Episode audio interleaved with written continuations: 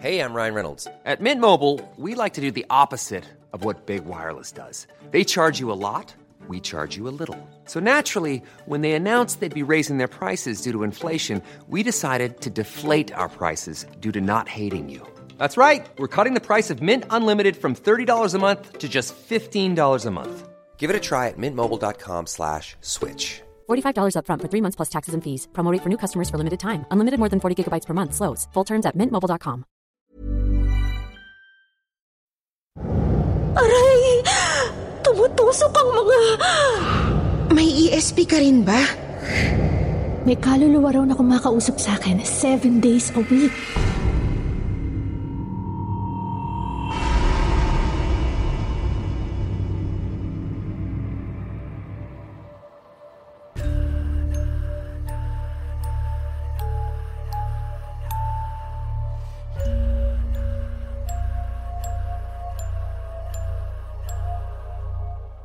Good evening, Sir June at sa lahat ng inyong mga subscribers and listeners dito sa vlog ninyo sa YouTube. Ang kwentong takip silim. Tuwing gabi ay nakikinig po ako sa inyo. Simula pa noong matuklasan ko ang channel ninyo. Kakaiba po ang mga kwento nyo sa mga vlogs ninyo. Ang mga plot twists and kilabot factors parang kwentong comics. Bata pa lang po kasi ako, mahilig na akong magbasa ng comics. Paborito ko si Vincent Kua. Astig ang mga kwento niya at illustrations. Ang mga comics ang tanging libangan ko noong sampung taong gulang pa lang ako. Noong mga panahong nakatira pa ako sa isang pribadong ampunan na nasa isang pribadong bundok sa bandang Tanay Rizal. Itago na lang natin ang pangalan ng ampunan para magbigay galang sa mga pari at mandring nagtayo nito. Please call me Hobie. It is not my real name though, but I prefer to be called as such. Ito na kasi ang pangalang itinawag sa akin ng Hapones na wampun sa akin at nagdala sa akin dito sa Japan. Isa po akong web cartoonist ngayon. Nag-illustrate ako ng mga kwento digitally para gawing web cartoon o yung sinasabi nilang modern day version ng comics. Anyway, ang kwento ko po ay tungkol sa tatlong kakaibang teachers na inimbita ni Sister Faustina na siyang nag-aalaga sa amin noon sa ampunan.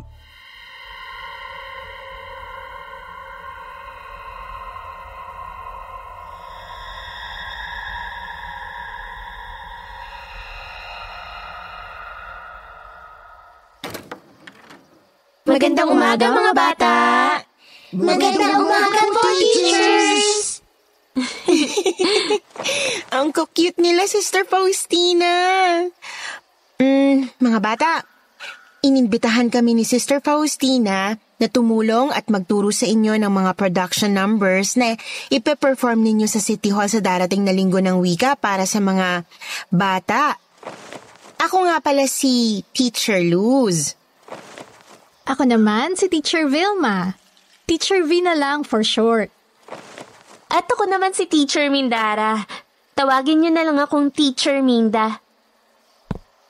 Silang tatlong guru sa Filipino ang magsasanay sa inyo na bumigkas ng Filipinong tula para sa sabayang bigkas. At sila rin ang magtuturo sa inyong sumayaw ng tinikling, singkil at karinyosa para sa kompetisyon sa linggo ng wika. Umaasa ako, Jean, Lisa, June, Rose, Tay-Tay, Sue, JK, Jenny, Mochi, Sugar at Hobby na magbe-behave kayo at susunod kayong maigi sa mga teachers ninyo. Dahil isang linggo lang silang stay in dito sa ampunan para turuan kayo. Alas 6 ng umaga, gising na dapat kayong labing isa para makapag-almusal. Alas 7 impunto, nakaligo na at nakapagsipilyo ng ngipin. Saktong alas 8 ng umaga hanggang alas 12, mag ensayo na kayo. Um, sister, paano po yung mga hindi marunong sumayaw sa amin? Nako, Hobby? Tama ba? Ikaw si Hobby, di ba? Opo, Si Teacher Vilma ang bahala sa sayawan. Star dancer ng Visayas yata si Teacher V. Eh, paano po si Rose? Hindi po siya nakakapagsalita. Paano siya sasali sa sabayang bigkasan? Uh-uh.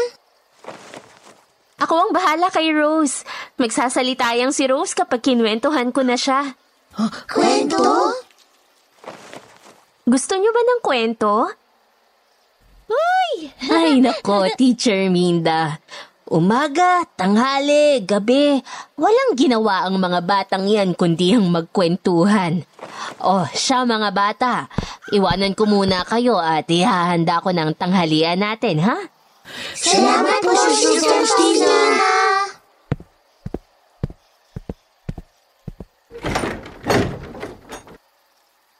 Ano pong kwento nyo, Teacher Minda?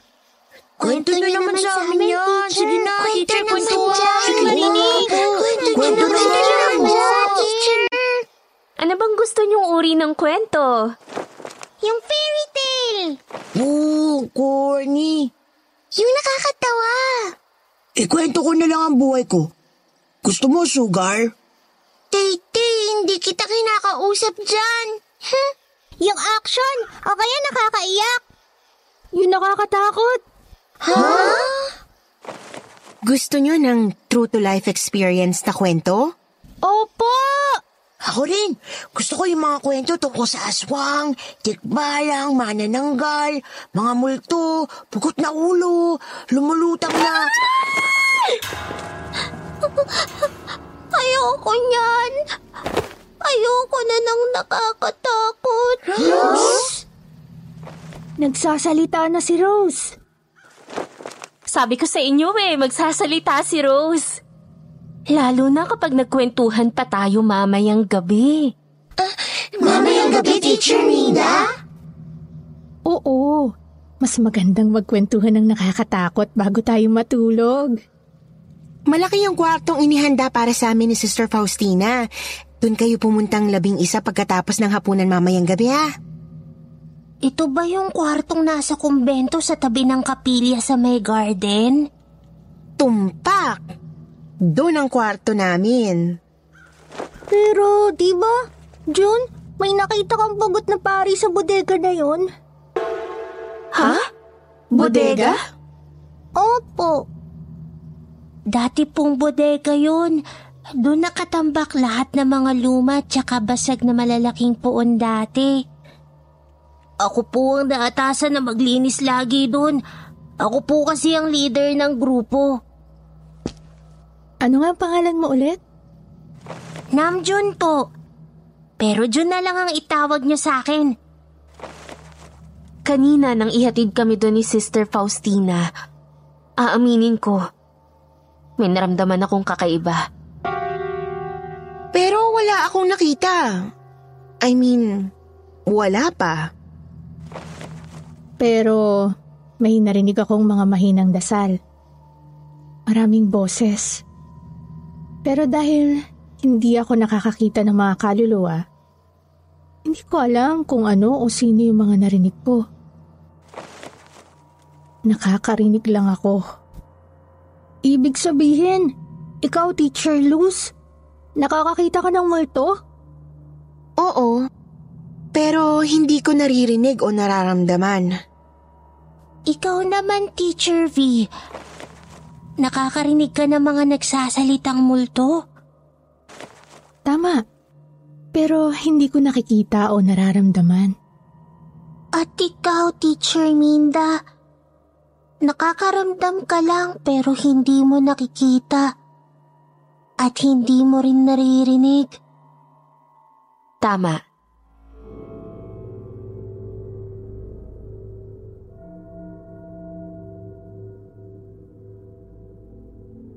Biglang namutla si Rose sa mga narinig niya. Doon at noon lang kasi siya nagsalita. Simula nang dalhin siya ng tiyahin niya sa ampunan sa edad na apat na taon. Magkakaedad kami at halos magkakabatch kaya kilala ko si Rose. Tahimik lang siya at palaging takot.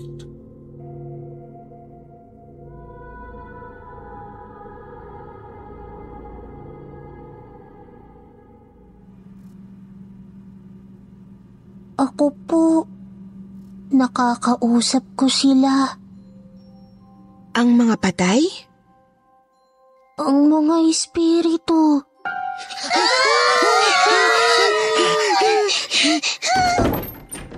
Anong nangyayari rito? Um, wala po, Sister Faustina. Tara na mga teacher, mga bata, handa ng tanghalian.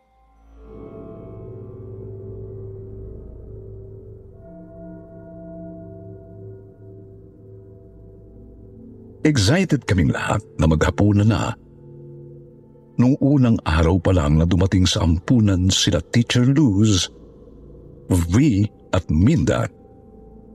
Lahat kami naligo ng alas 5 ng hapon at nakapantulog na bago pa maghapunan. Tuwang-tuwa ako kasi ngayon lang may ganitong sekretong pagtitipon sa loob ng ampunan na yun. Nang matapos ang hapunan, lahat kami nang madaling tumulong sa paghuhugas ng pinagkainan at pag-iimis ng mesa. Nang pumasok sa kwarto niya si Sister Faustina, isa-isa kaming nakatingkayad na lumabas sa garden.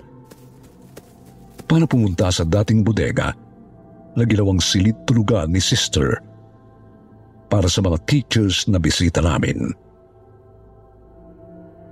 Lahat kami umupo sa malamig na semento habang nakatalukbong ng kumot kada isa. Dikit-dikit kami habang nakabilog sa pagkakaupo sa paanan ng kama ni Teacher Luz.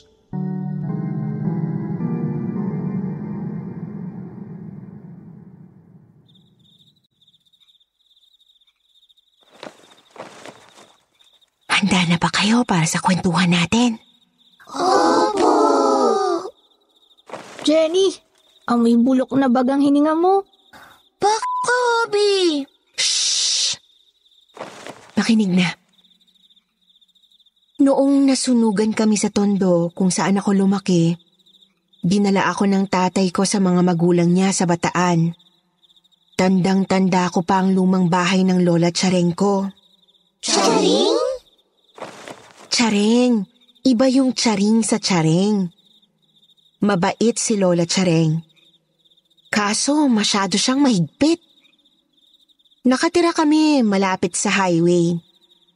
Sabi ng lola ko, dapat bago mag alas 6 ng gabi, nakapaghapunan na ako at nakaligo na. Dapat tulog na ako bago mag alas 7 ng gabi.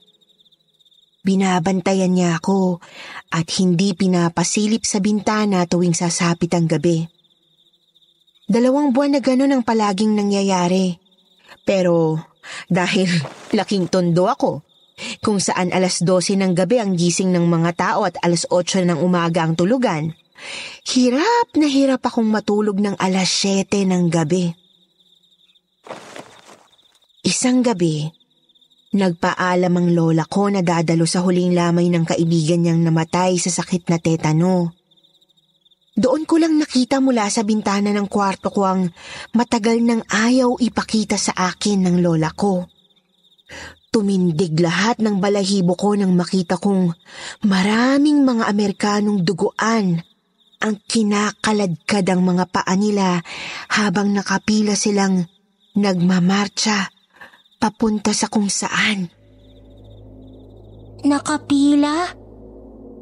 Oo, Jean. Nakapila sila at puro sugat ang mga mukha. Lahat sila mga sundalo. Nakauniforme sila na pang-militar. At kapag humihinto sila sa paglalakad, sinisibat sila ng bayoneta o binabaril. Pero hindi ko naririnig ang mga sinasabi nila eh. Malinaw lang sa paningin ko ang lahat ng pangyayari. Biglang dumating ang lola Charing ko at pinagalitan ako. Bakit ka nakasilip sa bintana, ha? Galit na tanong ng lola Charing ko. Hindi ako nakasagot. Natulog ako ng sapilitan at napanaginipan ko pang mukha ng isang Amerikano na tumitig sa akin at lumuluhang tinatawag ako. Hanggang panaginip, nakikita mo sila, teacher? Oo, Jenny. At magmula noon, natuto na akong tumakas mula sa kwarto ko sa tuwing mag-aalas 7 ng gabi. Tumatalon ako sa bintana. Minsan, inabangan ko ang mahabang prosesyon ng mga sundalong Pilipino at mga Amerikano. Nakita ko ulit ang parehong Amerikano na tinatawag ang pangalan ko. Sa awa ko, nang tumumba siya sa semento, tinakbo ko siya para buhati ng paangat. Ha? Tapos po? Nabaliw ako at halos naloka nang hindi ko siya mahawakan. Tumatago sa mga kamay ko sa balakang niya. Niyakap ko siya para tulungang makatayo pero tumago sa mga braso ko sa pusod niya. Ah? Mga multo pala ng nakaraan yung nakikita ko tuwing gabi. Ikinuwento ko lahat sa Lola Charing ko at siya mismong nagsabi na palagi raw dumadaan sa harapan ng bahay namin sa Bataan ang mga multong namatay sa Death March. Death March? Death March o ang Marcha ng Kamatayan sa Bataan. Ano po yun? Ito yung pagpapalakad ng sapilitan sa mga sundalong Pilipino at Amerikano ng hukbong Hapones mula Mariveles, Bataan hanggang San Fernando, Pampanga nang wala sa kanilang pinakain o pinainom man lang. Kapag huminto ka sa paglalakad, papatayin ka ng mga Hapones. Kung kaya't ang iba sa kanila, namatay na sa mismong daanan. Kabilang doon ang Amerikanong palagi kong nakikita kahit sa panaginip ko. Magmula noon, kinuha na ako ng tatay ko at inuwi sa Singgalong kung saan na ako nag-aral ng kolehiyo. Astig yun ah. Wala pang ganong kwento sa mga comics na nabasa ko.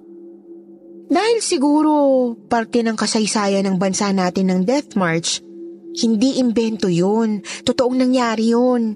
Kaya nakakakilabot talaga. Pero alam nyo,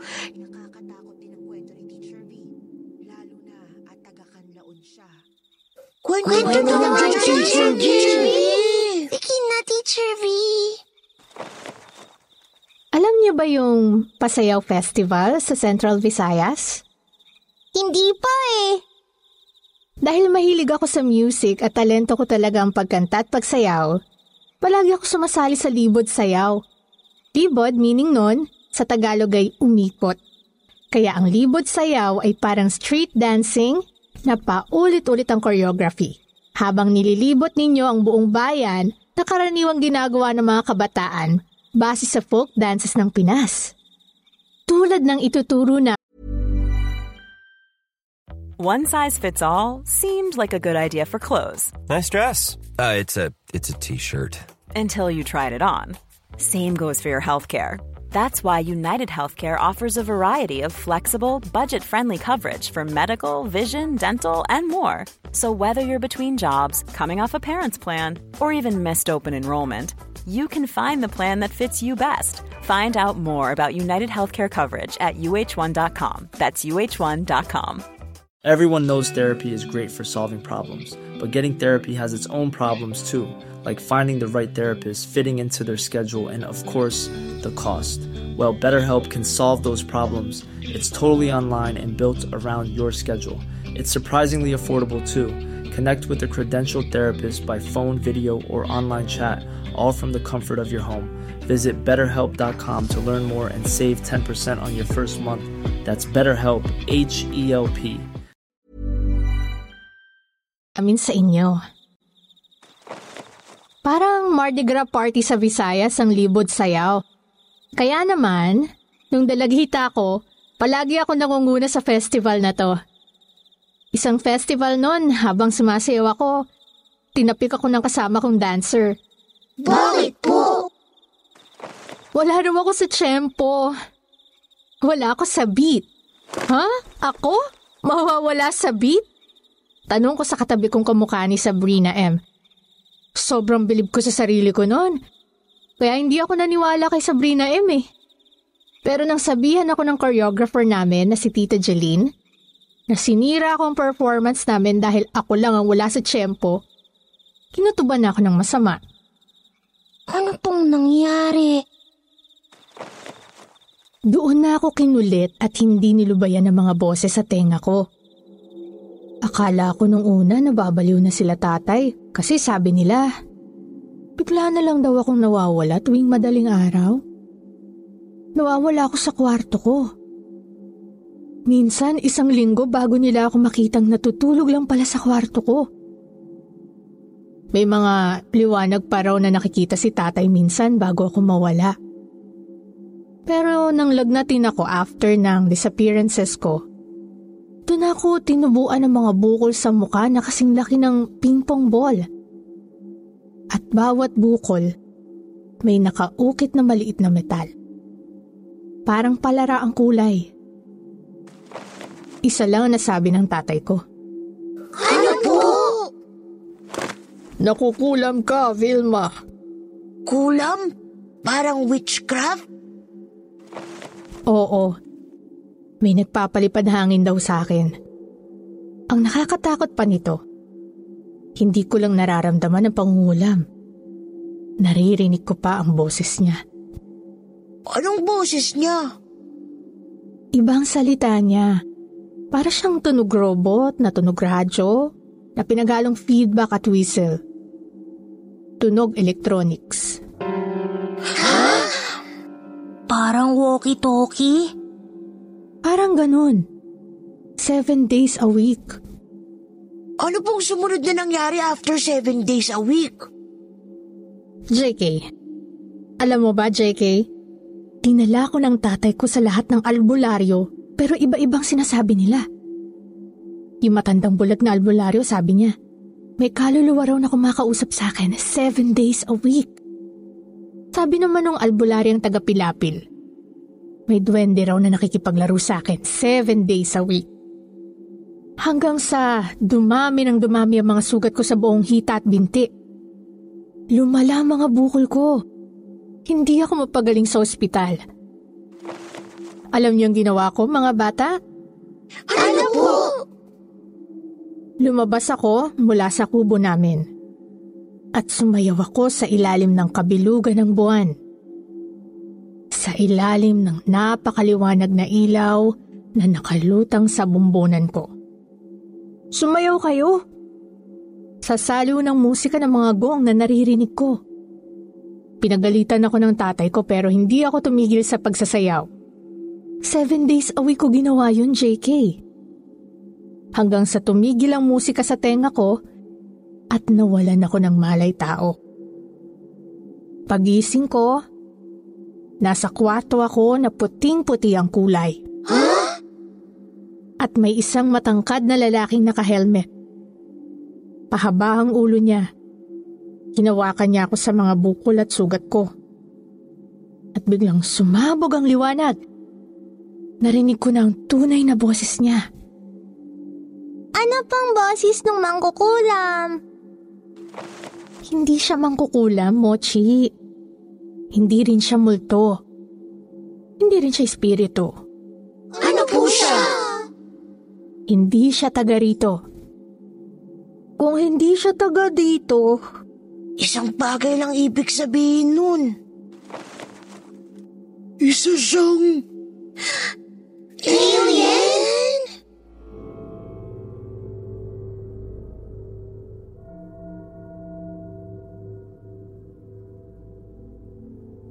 Tumango at ngumiti lang si Teacher V.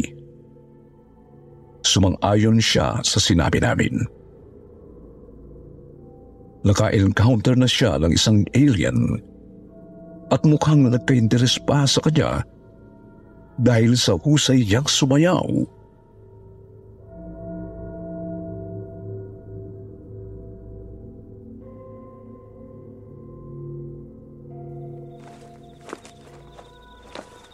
Naniniwala ba kayo sa mga portal? Portal? Yan po ba yung parang pintuan? Tama ka, Sue. Lagusan Parang daanan. ng mga kaluluwa.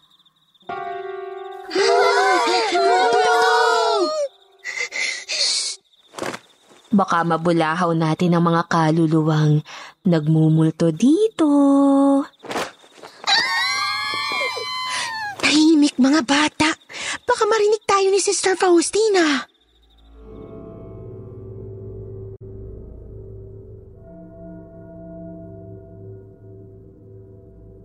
Nagyakapan kaming mga bata sa takot na baka biglang may lumitaw na multo sa loob ng dating bodega.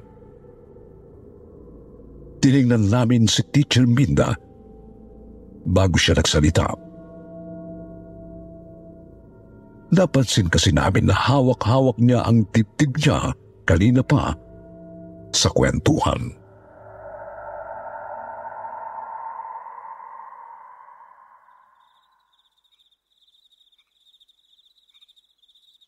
Teacher Minda, masakit po ba ang dibdib nyo?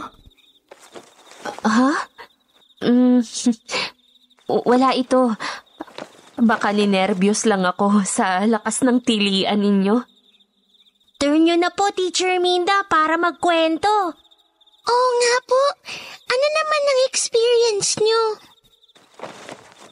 Ipinanganak akong mahirap. Sa gitna ng tubig ng dagat kami nakatira. Pero hindi kami mga badyaw. Doon sa lugar namin sa Matina, Mindanao, sa may Davao City, may isang hotel na sikat. Sikat dahil sa mga kababalaghan na nangyayari sa loob nito. Tulad po ng... Isang katulong ang nanay ko ng may-ari ng hotel na yon, Lisa. At bago ako naging guro, naging katulong din ako tulad ng nanay ko. Nang magkasakit si nanay, doon siya pinadala ng amo niya. Sa misteryosong hotel na yon sa Matina, Davao City. At doon, marami ng kwentong kakaiba si nanay. Pareho po pala tayo ng nanay, Teacher Minda. Katulong din po nanay ko, kaya napilitan siyang iwanan muna ako dito sa ampunan na to. Mahirap maging katulong. Pero marangal na hanap buhay yon, Lisa. Yun nga lang, kung sasamahan ng mga kwentong tulad ng ikukwento. Ah, ah, ah, aray, Bakit, Minda? Ano masakit sa'yo? masakit ang mga balikat ko. Mabigat. Parang may... Minda, may nakapasan sa likod mo. Father! Huwag niyo po siyang sasaktan!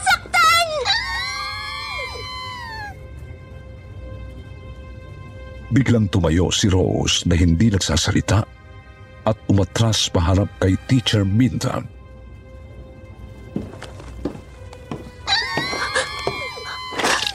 Aray! Tumutusok ang mga... Kuko niya sa balikat mo. Naririnig ko mga ungot niya.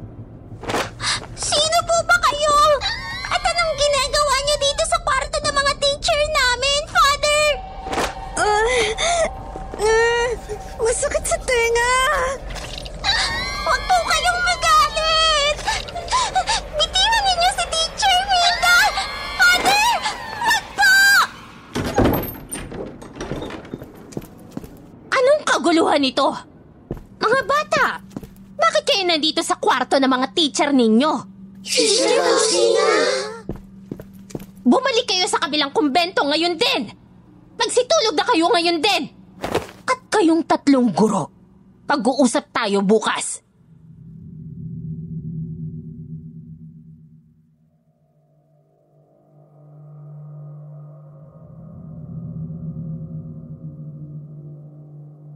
Sa hindi namin malamang dahilan, pagputok ng araw, pinauwi na ni Sister Faustina ang tatlong teachers na coach sana namin para sa linggo ng wika para sa mga bata competition.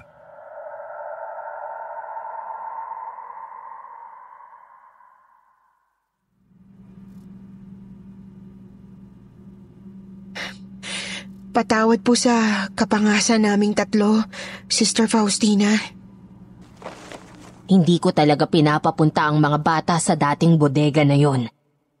Bakit kayo nagkukwentuhan ng mga horror story doon sa silid na yon? o siya, makakaalis na kayong tatlong guro. Salamat na lang. Sige na, makakaalis na kayo. June, Hobby, Po? Isara nyo ang gate pagkaalis nila. Papasok na ako sa kapilya para magrosaryo. Opo.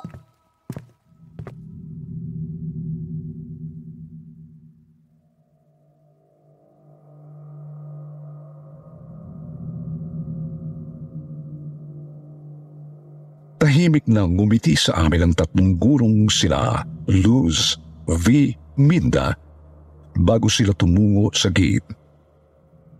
Pero patakbong humabol si Rose.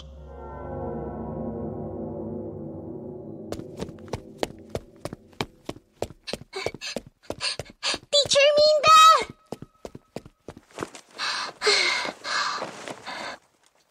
Kailangan niyo pong magpunta sa pare.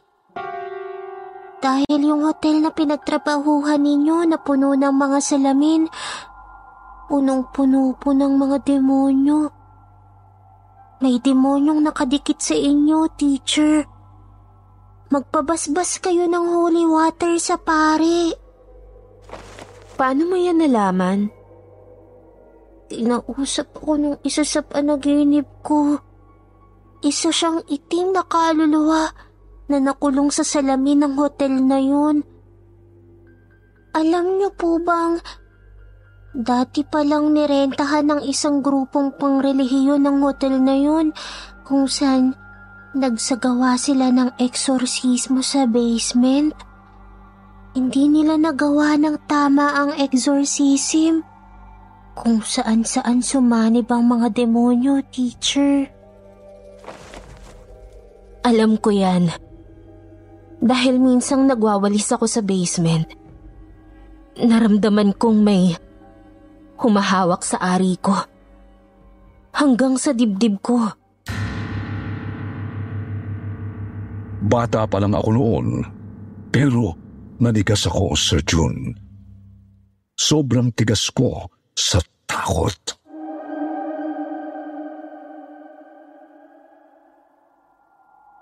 May isa ring nagrenta ng kwarto doon na nasunog ang buong katawan. Tanging kwarto niya lang ang umapoy. Sino naman ang tao na yun? Yun po yung kaluluwang na panaginipan ko kagabi. Dahil sa sama ng loob niya, sumama siya sa mga jablo na nasa loob ng salamin dun sa hagdanan ng hotel. Paano mo nalaman ang lahat ng yan, Rose? May ESP ka rin ba? Mag-iingat kayo sa ampunan na to. Rose, June, lalo ka na hobby. Po, bakit po ako? Dahil may bumubulong sa akin na isang lalaking kaluluwa. Matagal na raw siyang may gusto sa'yo. Kaya lagi kang tinatabihan ng pugot na pari na yun, Hobby. May gusto yung pari sa'yo. Titigasan ka pa ba dahil sa takot? Pugot na pari? Manalangin tayo bago kami umalis. Sige po.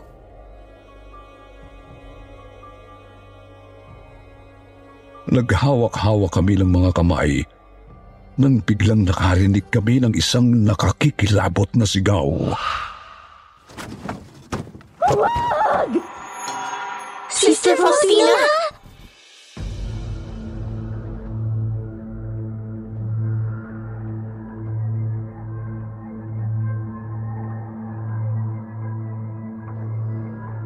Napanga kami sa kilabot sa narinig naming sigaw ni Sister Faustina. Hindi ko na po maitutuloy muna ang sumunod na pangyayari sa kwento ko sa ngayon. Hindi pa po ako handa na ikwento ang mga susunod na kaganapan. Nagpapasalamat po ako sa pagkakataon na ibinigay niyo sa akin, Sir June. Happy anniversary to Kwentong Takip Silim and God bless all the children who are living in orphanages. Until then, bye for now. Mula po rito sa Japan, good night and always remember, God loves all of us. Stay safe.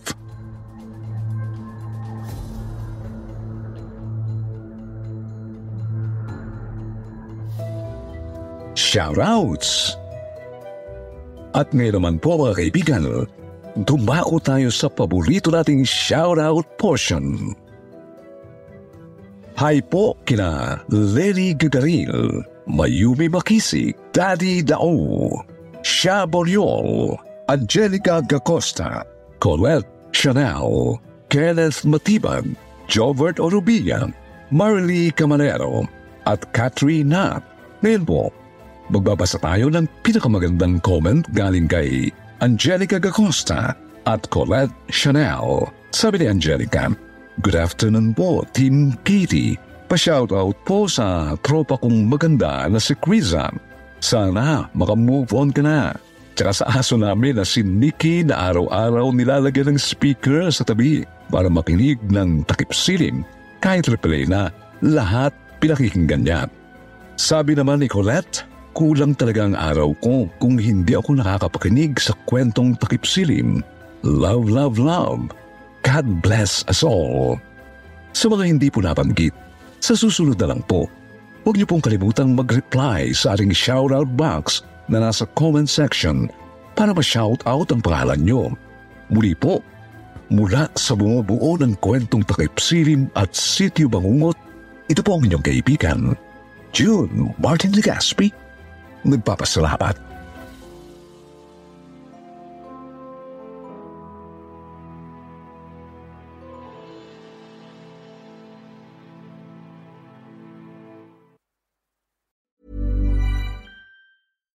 Even when we're on a budget, we still deserve nice things.